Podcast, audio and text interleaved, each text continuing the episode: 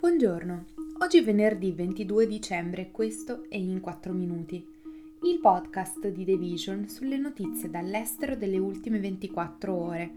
Parleremo dello scambio di prigionieri tra Stati Uniti e Venezuela e del nuovo governo polacco che licenzia i dirigenti di tv, radio e telegiornali di Stato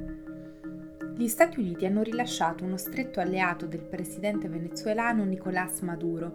Si tratta di Alex Saab, imprenditore colombiano detenuto dal 2021 con accuse di riciclaggio di denaro e di corruzione, in cambio di 10 cittadini americani incarcerati e di un appaltatore della difesa noto come Fat Leonard, al centro di uno dei più grandi casi di corruzione della Marina statunitense.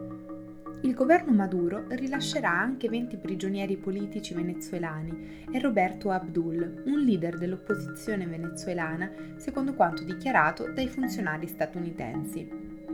Lo scambio è avvenuto mentre l'amministrazione Biden cerca di migliorare le relazioni con il governo autoritario di Caracas, che esporta petrolio, oro e gas naturale.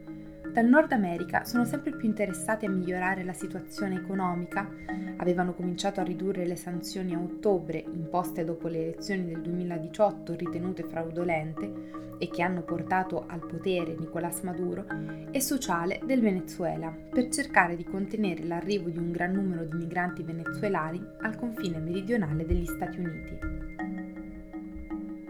il nuovo governo polacco ha licenziato i vertici della televisione pubblica, mantenendo la promessa fatta in campagna elettorale di riformare un emittente che fungeva da portavoce del suo predecessore populista di destra. Il governo guidato dal primo ministro Donald Tusk